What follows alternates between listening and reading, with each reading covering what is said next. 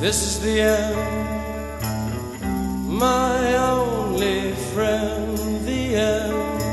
Всем привет, это подкаст «Индивидуальный кинообозреватель», спинов подкаста «Мандай Карма», в котором вы слышите не три или четыре голоса, как обычно, а только два. Первая говорящая голова – это я, Лёш Филиппов, редактор сайта Кинотеатр.ру и сайта журнала «Искусство кино». И сегодня со мной на прямой линии Игорь Кириенков, шеф-редактор стримингового сервиса «Кинопоиск HD». Всем привет. Сегодня мы постараемся залезть в голову Чарли Кауфману, который последнюю неделю, я думаю, залез в голову многих зрителей со своим новым фильмом «Думаю, как все закончить». Собственно, это экранизация книги с таким же названием, который написал Иэн Рейд. Прежде чем дать какие-то водные данные, чисто для тех, кто его не смотрел, хотя, честно говоря, не уверен, что можно прям как-то серьезно заспойлерить этот фильм, если даже рассказать, чем все закончится, но я предупреждаю, что у нас будут спойлеры. И второе, завязка фильма, она состоит в том, что девушка Люси в очень яркой одежде, красивом красном пальто, желтым шарфиком и в красном берете вместе со своим молодым человеком Джейком, с которым они встречаются несколько недель, она решает, что пусть будет 7, она не уверена, сколько именно, едут к его родителям. Ну и, собственно, эта поездка заканчивается для них обоих довольно неожиданно. Для нее она начинается с мысли, что она хочет со всем этим закончить, то есть расстаться с ним. Но, как написано в описании книги, в синопсисе, на самом деле поворотной точкой является то, что она в доме родителей Джейка видит фотографию, на которой кучерявая рыжая чада. Она спрашивает у нее, кто это, он говорит, это я. Она смотрит на фотографию и понимает, что это на самом деле она. Скажем так, вот такие ребусы вас встречают в этом фильме, и многие задаются вопросом, что же там произошло. Ну, для рассказчики я бы спросил, Игорь, у тебя были вообще какие-то трудности с пониманием этого фильма? Я буду максимально откровенен, да, я был вынужден прибегнуть к справочной литературе, я прочитал и разбор Кауфмана на IndieWire, и несколько рецензий. Наверное, это можно объяснить тем, что фильм, и я тут тоже сразу скажу, наверное, о своем отношении, мне показался скорее неудачным, я смотрел его в два присеста, потому что, ну, как-то меня все вот это настолько утянуло в какую-то липкую тоску, что я вынужден был прерваться и досматривать его во второй раз. И, наверное, в том числе это, я не буду тут скидывать э, чисто биологические причины, да, и особенности просмотра, привело к тому, что нарратив для меня сломался, но на самом деле он ломается и для зрителя. Угу. Хотя, если подумать, довольно скоро ты понимаешь, что ты имеешь дело не с какими-то героями пятимерными, живыми, да, это какие-то большие абстракции. И очень быстро, переведя мысль на фильм в какой-то там мифологический регистр или умозрительный, ты понимаешь, что действие устроено по принципу какого-то сновидческого искусства, да, не строго реалистического. Но чтобы связать все точки, соединить, мне действительно пришлось э, сделать некоторые усилия. Возможно, если бы я читал роман, это было бы проще. Я, по крайней мере, понимал бы устройство, да, то, что автор в интервью IndieWire называет девайсом. Вообще, это слово очень часто упоминается им. Мне кажется, это тоже не очень хороший знак. Ну, наверное, об этом чуть позже. Да, я уже почитав э, тексты, понял и как он устроен, и что хотел сказать автор. Следующий вопрос, э, что дальше? Ну, следующий вопрос, на самом деле, как ты думаешь, почему тебя выключило из фильма? То есть это связано с тем, что тебя больше интересуют не абстракции, которые, мне кажется, Кауфман, в общем-то, и славен. То есть то, что у него не то чтобы пятимерные, как ты говоришь, люди на экране, а то, что это некоторые проекции кого-то на тему кого-то, кого-то другого. Это было довольно ожидаемо, и в этом смысле, на самом деле, нарративная разгадка, которую прям в лоб тебя разжевывают в романе, то есть там ты до какого-то момента вроде как не понимаешь, а в конце тебе прям... Но там есть такой рефрен, что вначале говорят про... спойлер сразу и к книге, и к фильму, про самоубийство уборщика. Ну, там не говорят сначала, что это уборщик, это очень-очень медленно нам дают эту информацию. Это как в «Старикам здесь не место». Там тоже было как бы несколько параллельных нарративов, и мы не можем понять, как они соотносятся друг с другом. А здесь вот есть эта история, что с ним вот что-то случилось, и в конце там тебе прям прямым текстом, несмотря на то, что повествование как бы ведется от лица главной героини, она сама в какой-то момент начинает э, объяснять, кто есть кто, как Мгм. они там все соотносятся друг с другом и в чьей голове и так далее. То есть те разжевывают Ну, максимально. Довольно ужасно, я бы сказал, если так. Я, к сожалению, книжку не читал, и поэтому тут могу э, пересказывать два авторитетных суждения. Во-первых, твое, которое в том числе изложено в статье с прекрасным названием. Ох, э, я помню, что там вторая часть как бы немножко переворачивает известное клише, статья, которая опубликована в искусстве кино. Ты про квантовую психику или про слова и слезы? Про психику. А, это, собственно, цитата из фильма. Квантовая психика, да, называется.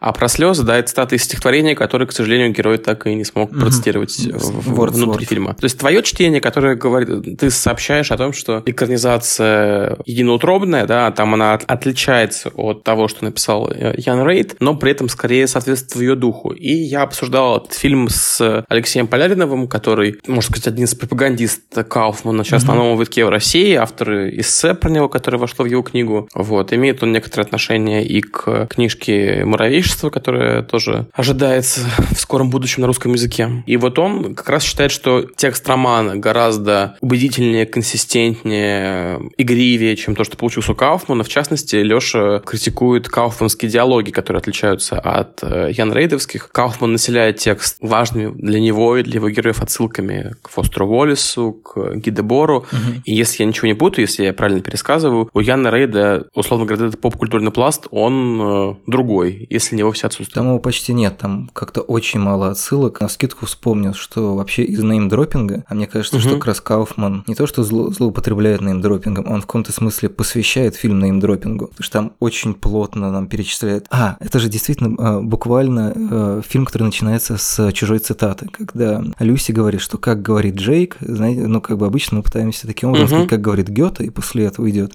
а там, как говорит Джейк, картина, обои, и, и то есть сразу плотность цитатности и отсылки к каким-то там поп-культурным или просто культурным явлениям, она зашкаливающая. Угу. Ну да, вот я возвращаюсь на полтора шага назад к твоему вопросу про то, от чего я, собственно, ждал. Тут есть два пути. Либо как-то мысленно переоценить для себя всего Кауфмана, да, посмотреть на него сейчас с какими-то уже другими глазами. Хотя мне, конечно, нравилась и адаптация, может быть, чуть меньше быть Джоном Малковичем. Я, в общем-то, с симпатией, без какого-то там зверского, зрелого переосмысления отношусь к вечному сиянию. Стараюсь, видимо, к нему особенно не возвращаться мысленно, чтобы не начать вот эту операцию сродни Полин Кейловскому разбору фильма. И, может быть, Кауфман-то был таким, да, на самом деле, как бы скорее... Тоже очень странное слово, которое в связи с ним э, упоминается, формалист. Мне кажется, формализм — это совсем про другое. Вот формалисты редко имеют дело с абстракциями. Какие абстракции тревожат душу Содерберга или Финчера, да? Как раз-таки очень такие люди, которые укоренены в детальность, в бытовую составляющую мира. Мне кажется, это то, то чем занимается Кауфман, это не формализм, вот, а это некоторая тотальная экспликация своей головы головы, да, до размера фильма, и я почувствовал, что мне в этой голове как будто бы не очень интересно, да. Я оказался в пространстве, которое рассчитано на то, чтобы ты сделал скриншот. А, шутка про Брежнева, цитаты из Толстого, угу. цитаты из Вордсворта, а вот у Гёте. И тут, наверное, подключается уже другой аспект, о котором интересно подумать.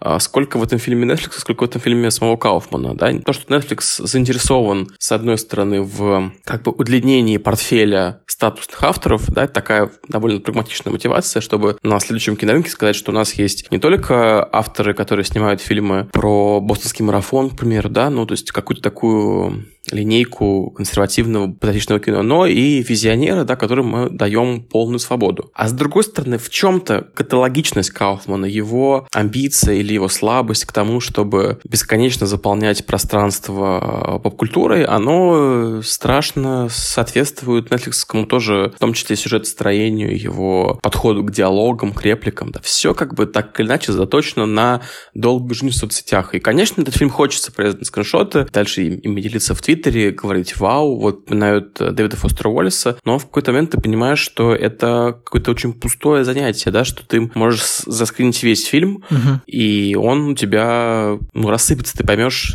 читу всего этого. Ну, вот моя версия, что я как раз интерпретирую фильм, если не брать сюжетный какой-то его костяк, на которой ставка как раз в книге, то мне кажется, что вот Кауфман – это действительно фильм человека, уставшего от своей головы. То есть Netflix дал ему определенную свободу, мы получаем такого Кауфмана в Кубе. А, ну, угу. есть же вот это не очень, по-моему, остроумное сравнение, типа кто кого заборит, Кауфман с «Думать, как все закончить» или Нолан с «Доводом». И вот что вот это действительно, как я понимаю, и Нолан в «Доводе» – это такой Нолан в Кубе, который абсолютно использует все приемы, которые он когда-либо использовал, пытается создать самый Нолановский фильм из всех, которые он когда-либо создавал сказал. Так как это на уровне догадки, я, к сожалению, пока не смотрел довод, но мне кажется, это Мгм. примечательно, что вот как будто какой-то пиковый момент сейчас, и авторы, у которых есть какой-то... А, кстати, еще Снайдер же готовит нам Снайдер Кат. Судя по всему, самый Снайдеркатовский фильм э, в фильмографии Снайдера. Вот это вот ощущение, что авторы в таком художественном представлении узколобом или даже вульгарные авторы, как есть такой термин по отношению к Майклу Бэю, но, наверное, к Снайдеру он в меньшей степени относится, а что вот как будто где-то на пороге какого-то конца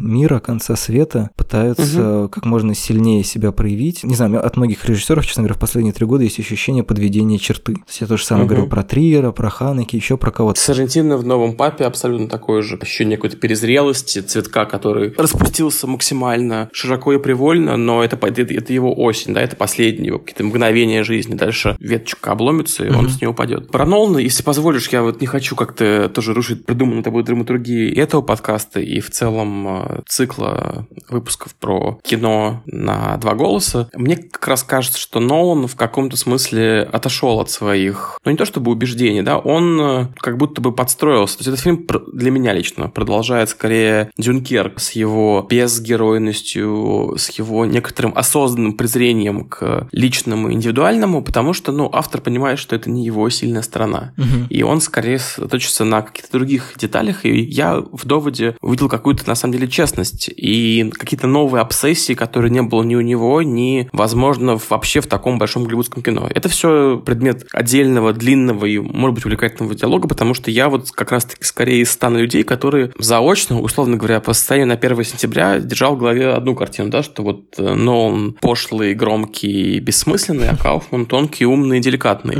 И я не, не хочу сейчас сказать, что все, а все оказалось совсем наоборот, потому что там я и не готов уничтожать Кауфмана, я не готов превозносить Нолана, но отношение к этим фильмам, которое задано разными критиками, вот в частности Стас Зеленский написал, да, что Кауфман Нолан здорового человека, оно, по-моему, продиктовано какими-то уже имевшимися представлениями слэш предубеждениями об этих авторах. Да, если тебе нравится Кауфман, ты готов к такому разговору, да, к игре символов, к неймдропингу, к тому, что тебе придется в этой главе находиться и что-то там разбирать. Если тебе симпатичен в целом Нолан, ты стойко посмотришь этот громкий фильм, прочитаешь 10 схем, он тебя во что-то сложится или не сложится, и тебе будет норм. И как ни, не ужасно, наверное, для меня там образца 1 сентября, вот как-то с Ноланом не захотелось немножко побыть, а с Кауфманом я посмотрел, почитал, и надо сказать, что в чем вот эти фильмы точно сходятся очень близко. На бумаге, в пересказе, в разборе, в рекапе они что ли более удались, чем непосредственно в кино. Мне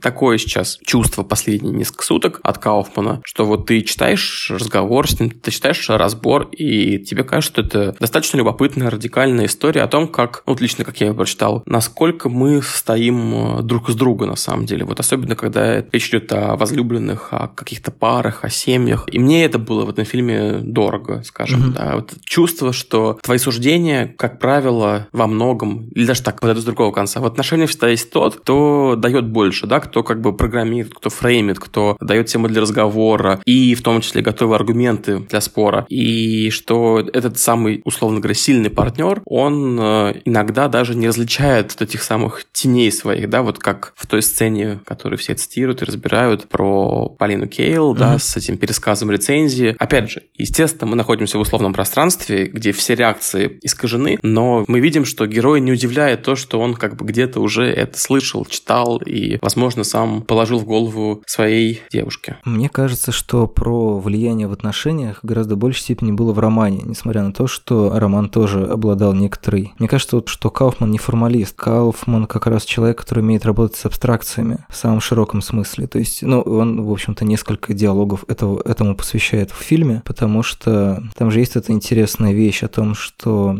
если мы передаем настроение через пейзаж, если пейзаж содержит или окрашивается в наше какое-то настроение, то в нем не нужна никакая фигура, потому что в пейзаже фигура всегда есть, фигура наблюдателя, то есть если этот пейзаж написан, и мы э, как-то с ним соприкасаемся, сопереживаем, происходящему, испытываем эмоции, похожие на то, что там изображено, то мы как бы являемся той фигурой, которая уже включена в этот пейзаж. Ну, там были еще, на самом деле, разные другие детали, потому что, конечно, примечательно, что Кауфман выморал практически все описания отношений, которые хотя бы чуть-чуть близко подходили к чему-то человеческому. В романе это тоже как-то очень опасно обрывало. Угу. Где-то в районе, где начинается настоящая близость, там есть такое странное описание почти секса, но оно такое очень э, расплывчатое, там факти- фактически ничего такого нет, то есть ни телесной никакой, там вот как раз этого человеческого нету. Не в смысле, что человеческое это обязательно связано с сексом или с телом или так далее, но имею в виду вот это какое-то ощущение друг друга там нету. Там есть именно размышления о том, типа я подумал, что подумала она, что думаю я. Ну, вот мне кажется, что Кауфман немножко работает с этим, но он переводит это в вот такой более матричный, что ли, план, и он берет еще шире. Не только люди в отношениях, а вообще, ну, типа, чем наполнена наша голова, условно говоря. Всем очень нравится эта сцена с Полин Кейл. Я предлагаю, вот в паблике был вопрос, что мы думаем про Полин Кейл, тоже про это поговорить. Но мне кажется, что это самый показательный момент. При том, что, наверное, людям, которые не пишут про кино, эта сцена не кажется такой важной. Мне поэтому кажется, что критиков особенно так цепляет, они думают, так, наверное, у Кауфмана что-то там с критиками. Он, наверное, внимательно их читает, он, наверное, боится, как они могут повлиять на понимание его фильма людьми, которые сначала прочтут текст, потом посмотрят. Но мне кажется, что дело не в этом, просто это очень показательный момент, когда у тебя есть загадка. Ты вот сам в самом начале говорил о том, что у тебя как-то не сложилось, и ты полез читать, что говорит этот, что пишет тот и так далее. Как раз, когда мы получаем ответ, мы его немножко присваиваем. Если он нам нравится, нам кажется, что это классная интерпретация, мы ее присваиваем. У стендап-комика Димы Гаврилова есть смешной бит про то, что у меня нет своего мнения, если вдруг есть какой-то вопрос, я иду к кому-то, задаю его, мне говорят, если мне нравится ответ, то это становится моим мнением. Вот примерно такую логику, только очень серьезно показывает Кауфман. Точно так же он там по поводу цвета он вычитал и Гёте, ну, и так далее. То есть, по сути, один из главных вопросов, а есть ли Джейк? Или, там, или есть уборщик, если мы предполагаем, что на самом деле его зовут uh-huh. не Джейк, а Джейк – это некоторая его проекция себя в прошлом, у которой все могло сложиться иначе. Кто он такой, из чего он состоит? Ну, то есть, очевидно, что есть тема с тем, что он в детстве видел какую-то счастливую семью, там, своих родителей, ну, или умеренно счастливую, там же не случайно вспоминает Толстого. А, и он, соответственно, думал, что да, человек – это парное животное, я тоже должен найти себе пару, и тогда мне будет гораздо легче,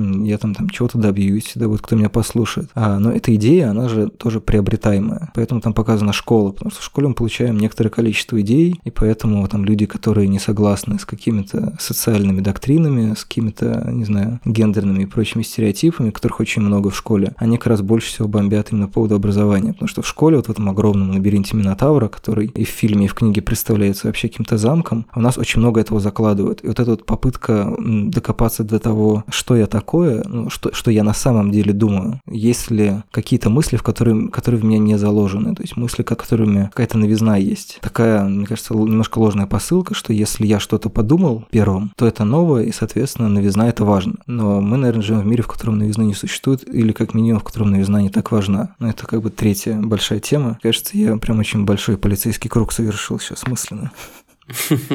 Ну, я чуть-чуть тогда машину разверну в обратном направлении, тоже цитируя уже упомянутый фильм. Мне кажется, что сцена разговора мнимого отца Джейка и Люси, Лючи, Эймс, она очень важна, она, возможно, центральная в этом фильме. А нужен ли тебе какой-то еще relatable персонаж в этом всем, если пейзаж настолько точно устроен, да, что тебе достаточно наслаждаться его сложностью, его игрой ландшафта, цветом, тенью и прочим. Да, нужно ли тебе в этой истории выстраивать эмоциональную связь с героями, ситуацией, если ты наслаждаешься узором, да, скажем. Я вот, я вот так его читаю. Угу. И фильм тебе предлагает точку зрения отца, да, такую, наверное, примитивную, наверное, реалистичную. Ему неспроста нравятся фотографии, да, такие, которые мимикрируют реальность. Ну, что, что-то... Картины, которые похожи на фотографии. Почему-то фотографии ему не очень нравятся. Да, когда ему предлагают фотографии, он как-то так э, кряхтит, отмахивается. Или же ты там художник, который творит. Не то чтобы не заботиться о правдоподобии, да, но вообще не ставит перед собой этот вопрос. При этом ты не абстракционист, то тоже какие-то очень интересные градации, и мне кажется, это много сообщает о Кауфмане, о его каких-то отчаянных мета-отсылках. И это в этом фильме чувствуется, он много думает о себе, о своем месте, о том, кто он, какого типа он художник, к слову. Что касается сцены скейл, то я думаю, что тут какой-то можно найти интересное эхо разговора в Бёрдмане с театральным критиком, да, и какой-то тоже эпизод, который привлек повышенное внимание прессы, писавшей о фильме. Они пробовали найти ключ в нем, не знаю, отношению и нериту, и публики, отношению актера, любого художника и человека, который его оценивает. То есть это все, наверное, все это в конечном счете тоже куда-то туда к авторефлексии. А что касается какой-то принципиальной новизны и свежести суждений, вот у меня сложилось ощущение от этого фильма такого ковчега культурного. Угу.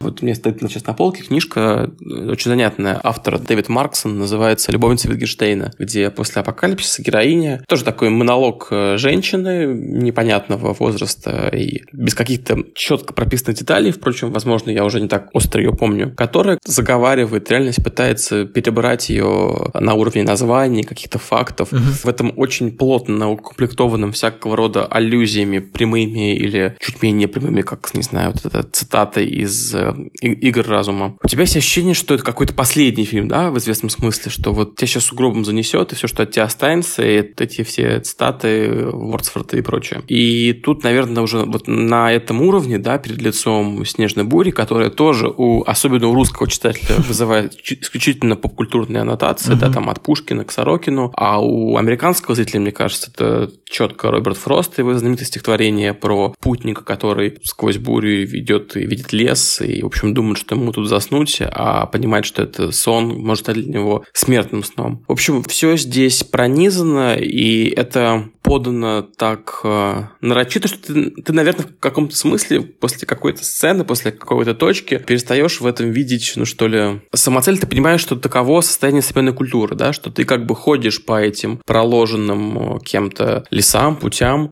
потому что у тебя нет шансов ни на что не наступить, да, никакую великую тень не потревожить. Угу. Грустно ли это и помогает ли это художнику? Вот в случае с Кауфманом, опять же, не буду ничего говорить про роман, собираюсь его прочитать, кажется, не очень длинный. Вот, кстати, интересно, возьмется ли у нас за его перевод. Так он переведен, по-моему, официально. Я покупал его в да, по-русски Литресе, да. Циркулировали в моем каком-то кругу именно англоязычные и пабы. Вот, если переведен, интересно тоже, что, что двигало теми, кто это закупил. Ну, в общем, все сплошная поп-культура, вокруг одно мета, вот, и с этим ничего не поделать. Вот, наверное, какая-то такая отчасти меланхоличная эмоция кауфмановская. С ней мне проще жить, да, как бы в качестве какого-то резюме от фильма. Вот, с тем, что это похоже на то, что он посмотрел. Татьяна Шорохова писала про Ари Астер, но, в принципе, любой современный компетентный хоррор, где есть Тони Калет, вот, он угу. примерно какой-то такой, да. К слову, тоже я много думаю о том, что Netflix, конечно, работает по принципу, даже не знаю, какого-то такого очень ограниченного театра, где у тебя есть трупа, может быть, там человек 40, и ты очень по-разному ими жонглируешь, да, вот так вышло, что у тебя, к примеру, сыграли Генри Кавилл, э, Ведьмака, а Милли Бобби Браун, э, девочку в э, Stranger Things, а давай мы их как-то пересоберем под каким-то еще сюжетом. Вот Тони Калет, конечно, которая вот звезда сериала Unbelievable, Джесси Племонс, который он играл в «Черном зеркале». Кажется, актриса по фамилии Бакли еще ни, нигде не задействована, но я уверен, не, что она через играла в Чернобыле, мы... если помнишь, жену. Чернобыль HBO, я к тому, что А, внутри, в внутри, внутри э, Netflix верса, да, как бы я ее не, не помню или не видел, но есть ощущение, что их тоже пересоберут. Так, короче, тоже это мне немножечко, наверное, в этом фильме интриговало заочно. Я думал, что Netflix немножечко обуздает кауфмановскую метаинтенцию, да, и предложит ей какую-то очень строгую жанровую рамку. И до какого-то момента фильм ей следовал. Потом он э, на эти условности и конвенции плюнул, что, наверное, с одной стороны вызывает уважение, а с другой стороны, ну, достаточно дискомфортно для зрителя, как мне кажется. Не то, чтобы автор должен думать о том, чтобы зрителю было комфортно, ни в коем случае, но вот тоже тут мы переходим на язык личной биологии, физиологии и прочего. Я почувствовал, что я еду с ними, э, что я еду с ними очень долго уже, что на мою просьбу немножечко опустить форточку и перестать говорить про мюзиклы никто не откликается.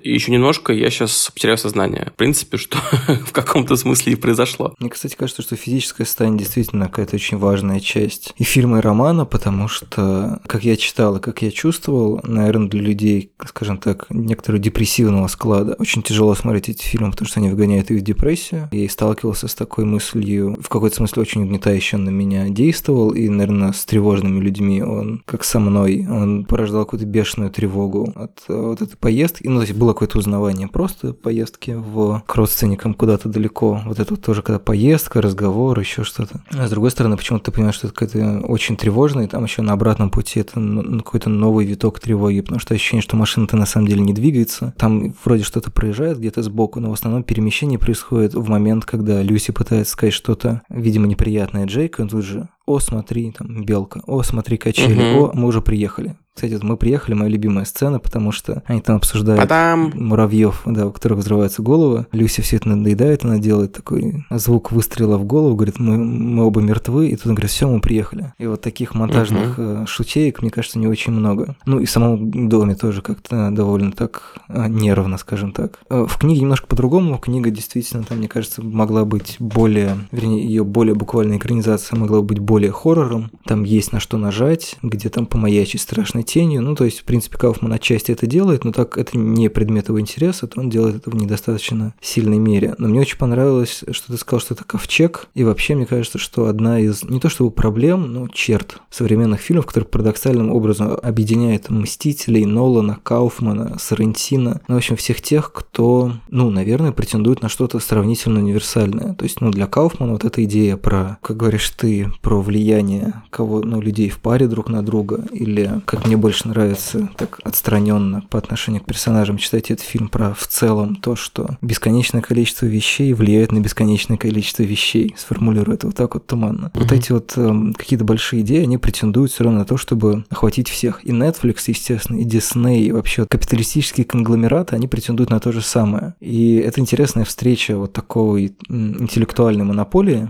ну, которые не существуют в действительности, но есть там некоторое количество брендов, условно говоря, там Эшер, Уоллес и так далее. То есть, э, ну, там же, очевидно, mm-hmm. есть э, принцип датабазы, как у Netflix, когда они собирают, типа, вот этот сериал плюс этот актер. И это вещь, которая очень сильно... Короче, это очень пыльная библиотека. То есть мне нравится фильм, я его посмотрел два раза, прочитал книгу, то есть мне очень было интересно в нем копаться, но я понимал, что, ну, это, наверное, так вот мой любимый жанр шарады. Но в последнее время я устаю от него. Мне очень нравятся шарады сериала «Разрабы», но я получил удовольствие и понимаю, почему он может раздражать. И есть целое направление, скажем так, в кино. В смысле направления как явление, а просто некоторые некоторые авторы, которые так мыслят, которые, мне кажется, еще существуют, но сейчас как бы максимально не его время. И тут неожиданным образом я хочу вернуть в наш телемост э, Полин Кейл, потому что мне как раз кажется, что Полин Кейл, которую, с одной стороны, любили там за какие-то необычные суждения, не знаю, классные фразы, классные претензии, она иногда делала такую, скажем так, не киноведческую кинокритику. Я, к сожалению, читал,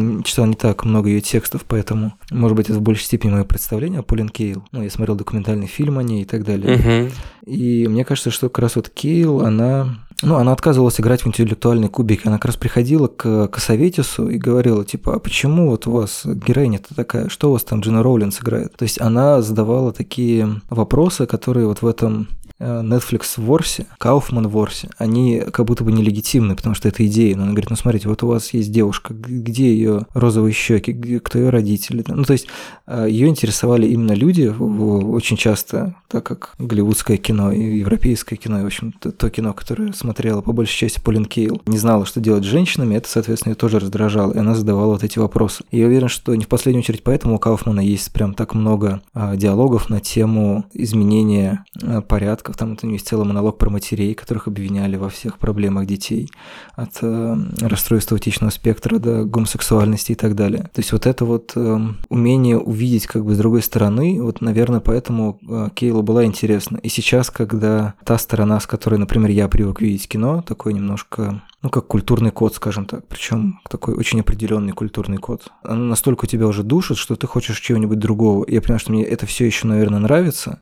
но фильм, который будет с гораздо меньшим опломбом, с меньшим количеством цитат и с менее, может быть, сложным посланием, Мумблкор, ну, типа, помогите девушкам. Класс Лонберг новый. Мне кажется, он в этом смысле какой-то режиссер, которому еще, ну, предстоит в новой какой-то иерархии занять важное место. Ну, скажем, сериал «Изи», прости, что вторгаюсь, он тоже, как бы, Netflix. наверное, формально реально входит в Netflix какую-то вселенную, и там он хочет и размышляет, и размышляет довольно парадоксально об очень болезненных, в общем-то, на самом деле созвучных э, Кауфману вещах, но при этом как бы на уровне какого-то... Ты, ты его не заскриншотишь, потому что там говорят э, название сборника SF Остро Уоллеса. Там ты его слышишь, потому что там говорят довольно мучительные вещи об отношениях между людьми. Uh-huh. Я вот о чем тоже думал в связи с теми именами, которые ты назвал, что этот фильм, наверное, почему он, возможно, мне он не близок, и наверное, не симпатичен, но я чувствую этот крик формы, вот это вот абсолютное напряжение вот этой модели э, разговора о себе, о мире и способа вообще повествования. И вот когда ты видишь что-то такое очень сильно, ярко, выпукло выраженное, тебя это может отпугивать, потому что ты чувствуешь боль, вот эту самую, которая идет от э, такого способа мышления. Ты его очень, мне кажется, правильно описал, да, представление о мире как о домашней библиотеке, где ты можешь перебрасываться цитатами избранными с, с теми, кто тебя понимает, не, не стремиться к какой-то тотальной экспансии. То есть ты создаешь цельный, закрытый, насыщенный мир, понять который целиком могут люди, наверное, твоего такого реддитовского сознания, да, часть. Это такой супер Reddit, который составлен из живописи Возрождения, модернистских романов, романов, всего такого прочего, фильмов э, Ксаветиса, я чувствую, что тоже, на самом деле, что время это заканчивается, и я, я боюсь, что эти режиссеры тоже это понимают. Вот, это, это, наверное, в меньшей степени относится к какому-то, какой-то дихотомии бумеров и зумеров, ТикТока и, я не знаю, кинотеатра Мартина Скорсезе, да, там, или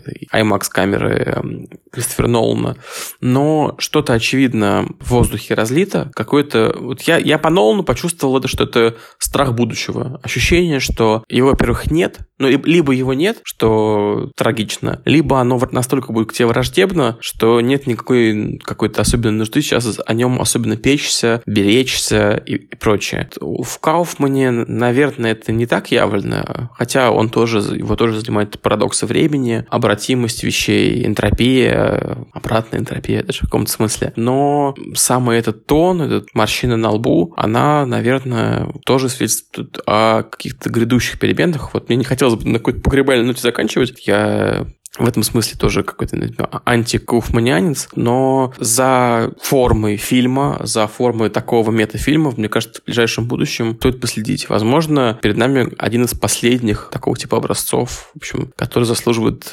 пристального осматривания, прощупывания, описывания. Ну да, у меня тоже есть ощущение, что в какой-то момент, ну, сейчас не лучшее время для таких фильмов и сериалов. Мне еще это ассоциируется с именем Дарана Аронофски, который начинал там с фильма «Пи», например, и сейчас последние лет 15 20, судя по кризису его проектов, это ну, было прям ярким намеком, что сейчас не время для загадок, скажем так. Ну, там, помимо всего прочего, еще и Ароновский немножко сдулся. Я думал про маму всю дорогу. Ну, это, угу. к слову, про какое-то мифологическое измерение. Мужчина-женщина, Джейк и Люси, они как бы играют не только себя, но и какие-то такие очень большие ряды, да, мифологические. И я не, я не фанат фильма «Мама» ни в коем случае.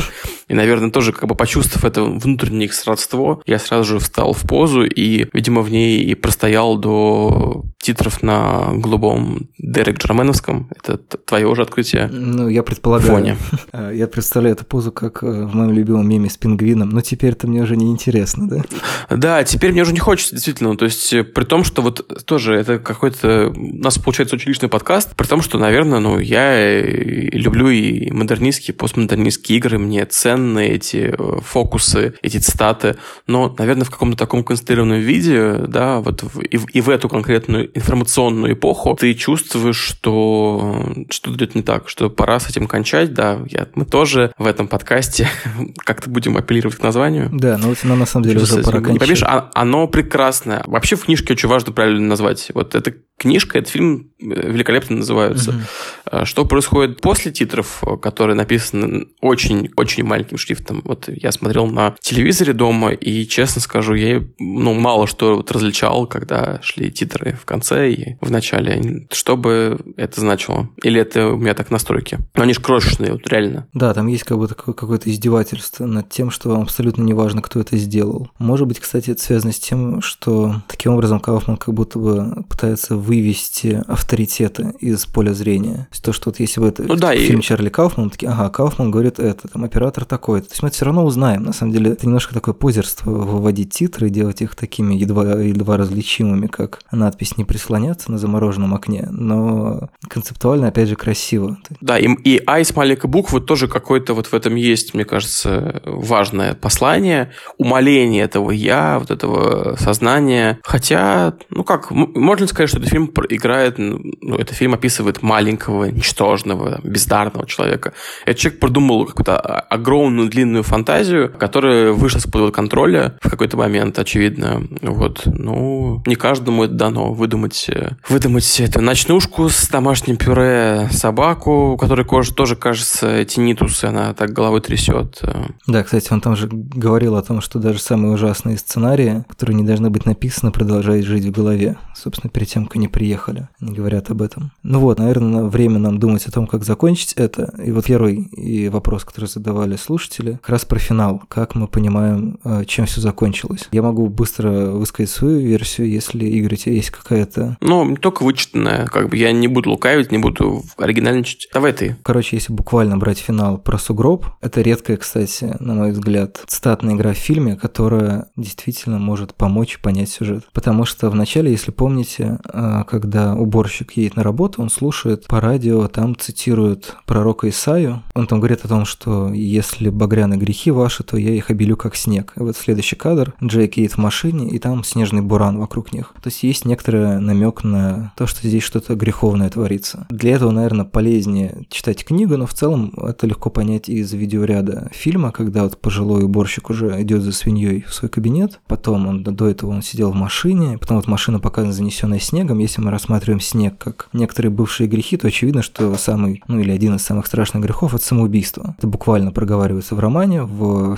фильме это вот так вот замаскировано. Что доводит Джейка, уборщика, до такого состояния, это то, что он провел э, неудачную, скажем так, неудачную, неуспешную одинокую жизнь. У него была ситуация, вот, которую трижды на разный лад описывают в фильме, как он познакомился с э, Люси, но на самом деле он с ней не познакомился. И, соответственно, это все остальное – это его фантазия о том, как бы они могли там, вот если бы он познакомился, а не побоялся дать ей бумажку с телефоном. И самое забавное, что, мне кажется, если делать какой-то такой наворот, можно еще на самом деле посмотреть на этот сюжет с точки зрения того, как Люси видит будущее Джейка и после расставания. Потому что не случайно так очень долго описывает, что она хочет с ним покончить. И что же ее останавливает? Это по большому счету, наверное, останавливает это представление об одиночестве и как оно принимает форму человека. Вот уборщик — это абсолютно форма одиночества. Одиночество, которое смотрит фильмы, прости господи, Роберта Земекиса. Одиночество, которое вспоминает, как дядюшка Бунми не случившейся жизни. Одиночество, которое только может жвачки отдирать от э, стульев. То есть очевидно, что Кауфмана, конечно, тема одиночества тоже очень сильно тревожит. Мне, кстати, фрагмент Земекиса очень понравился. Вот это как он э, разнимает эту механику ромкома, да, вот этого жанра. В каком-то смысле это ирония, прокинутая на себя, да, на автора одного из самых э, романтичных фильмов в истории. Mm-hmm сцены, где он кричит, что вот, на самом деле она не любит, у нее есть другие мечты, есть позывы. И этот герой пять лет назад его выставляют из э, этого дайнера. Достаточно, мне показалось, смешной. Но самое смешное, конечно, что Земекис указан в качестве автора этого фильма. Это почти как режиссер, э, вот этот мем, режиссер ОАД. Да, да, на уровне шрифта, как бы расположение имени внутри, это, это прям вот действительно какой-то потенциальный новый мем. Посмотрим, что там Netflix с этим сделает. Но кажется, Земекис не против в этом фильме был оказаться. Я тоже прочитал в том самом материале. Кауфман с ним связался, получил высочайшее согласие. С Роном Ховардом они не общаются. Я думаю, что и не будут больше. А, ну да. Даже если такие были позывы с чьей бы ни был стороны. Я, честно говоря, думал, что мы сейчас закончим на хорошей ноте, что вот с Ромкомом и Замекисом-то у Кауфмана удалось, но тут мы вспомнили Ховарда. Ну, давай все равно закончим на этом. Пусть будет э, ложка дегтя в нашей бочке дегтя и меда. Спасибо, пока-пока. Спасибо, пока.